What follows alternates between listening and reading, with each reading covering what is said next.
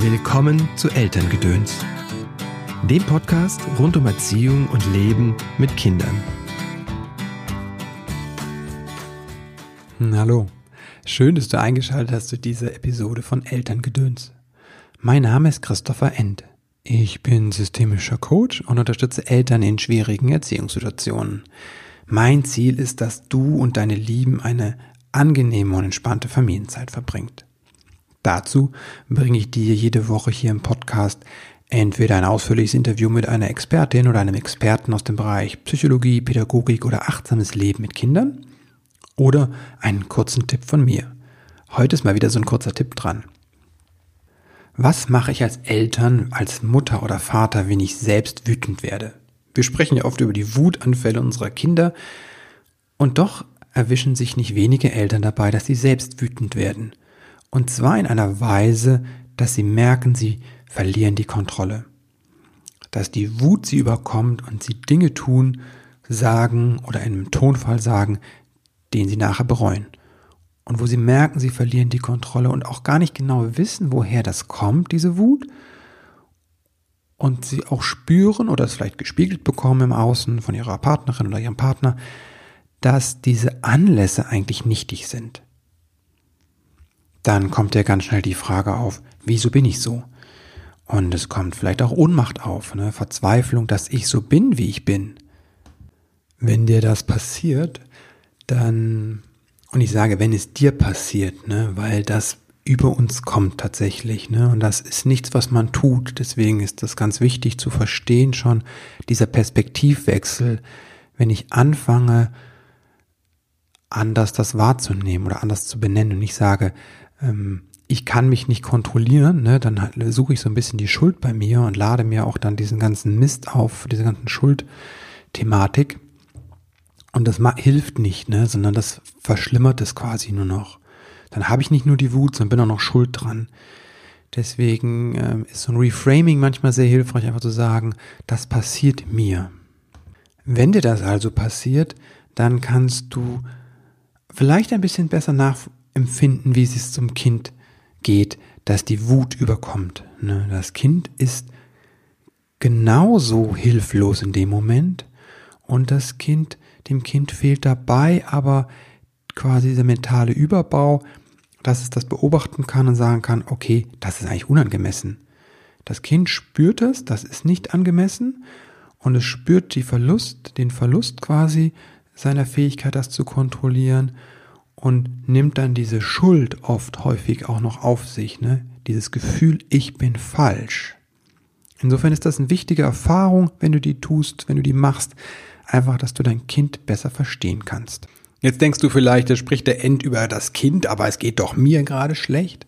Ja, und das Kind ist gleichzeitig ein guter ähm, Türöffner zum Verständnis für dich wiederum. Ne? Denn Wut hat eine Funktion, es ist ein Gefühl und hat ein gesundes Gefühl und die Funktion ist der Abgrenzung. Ne? Die Wut ist quasi wie eine Alarmanlage, die anspringt, wenn über meine Grenzen gegangen wird. Oder meine Grenzen verletzt werden. Dann werde ich wütend. Und zwar zu Recht. Das ist das nächste, nächste Perspektivwechsel, den ich hilfreich finde, einfach, den ich auch meinen Klienten immer wieder versuche verständlich zu machen.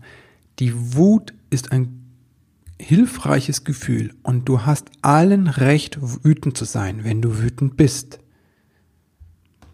Die Frage ist, ob die Wut am richtigen Platz ist. Ne? Weil häufig ist es so, dass wir die Wut, die nicht so gern gesehen ist in unserer Gesellschaft, dass die an anderen Stellen rauskommt. Quasi dann baut die sich, weil wir dort nicht Halt sagen, Stopp sagen, wo es angemessen ist. Ne? Wir sagen nicht Stopp zu der Verkäuferin, die uns unfreundlich bedient. Wir sagen nicht Stopp zu dem Menschen, dem, der uns, dem Fahrer, der uns auf der Autobahn schneidet oder drängelt. Wir sagen nicht Stopp zu unserer Chefin. Wir sagen nicht Stopp zu unserem Arbeitskollegen. So, oder zu unserem Partner, unserer Partnerin. Und dann entlädt sich das an einer Stelle, wo wir sehr sicher sind, wo uns nichts passieren kann, vielleicht bei den Kindern. Oder an einer Stelle, wo wir uns gehalten fühlen. Das ist kann häufig sein, wenn, wenn du deinem Partner oder deiner Partnerin quasi da die Wut auslässt, ne, dann fühlst du dich wie sicher dort und deswegen kannst du es dort auslassen. aber eigentlich gehört die Wut woanders hin. Sie baut sich quasi über den Tag oder über Wochen oder über Jahre sogar auf und explodiert dann an einem Moment, wie so eine Welle, die bricht. Die Wut ist also die Alarmanlage, unsere Alarmanlage. Und wenn die sehr häufig anspringt, kann es sein, dass die Alarmanlage defekt ist, ne? Da müssen wir uns darum kümmern. Oder es kann sein einfach, dass tatsächlich dauernd irgendwie da eingebrochen wird, unsere Grenze verletzt wird und wir dich darauf achten. Und manchmal ist es tatsächlich einfach auch nur ein Muster, dass wir genervt reagieren. Ein Vater hat mir das mal erzählt, wie das ihm geholfen hat, dass er plötzlich umgedacht hat. Ne? Dass er sich einfach überlegt hat, Moment, einen Schritt zurück, zwei, dreimal atmen und zu überlegen, was ist denn das Schlimmste, was jetzt gerade passieren kann? Ne? Die Kinder planschen in der Badewanne, das Wasser spritzt und das Bad wird nass, wird unter Wasser gesetzt. Und er merkte, wenn er innehält und überlegt, was ist das Schlimmste, was passieren kann? Okay, dann werden die Fliesen nass. Okay, dann muss ich das aufwischen. Kein Problem. Kein Grund, wütend zu werden. Und dann merkte er, wie sich etwas entspannt bei ihm. Und so hat er es geschafft, dieses Muster zu unterbrechen. Das ist eine Möglichkeit. Du kannst damit spielen, was dir gut tut, wie du das unterbrechen kannst und wie du da eher aufmerksam wirst mit deiner Wut.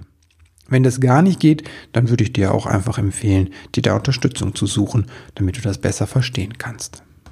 Apropos Wut fällt mir ein, ich schreibe gerade ein E-Book zum Thema Umgang mit Wutanfall bei Kindern. Da steht nochmal mehr drin, wie Wut entsteht und ähm, wie wir das begleiten können. Und auf eine Weise kannst du es natürlich auch auf dich übertragen.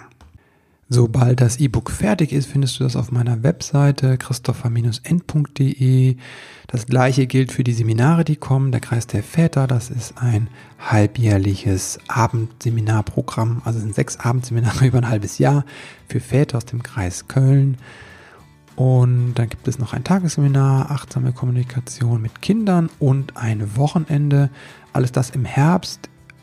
Ähm, Informationen findest du auf meiner Webseite oder trag dich in die Newsletter ein. Da gibt es wöchentliche Tipps zum Leben mit Kindern.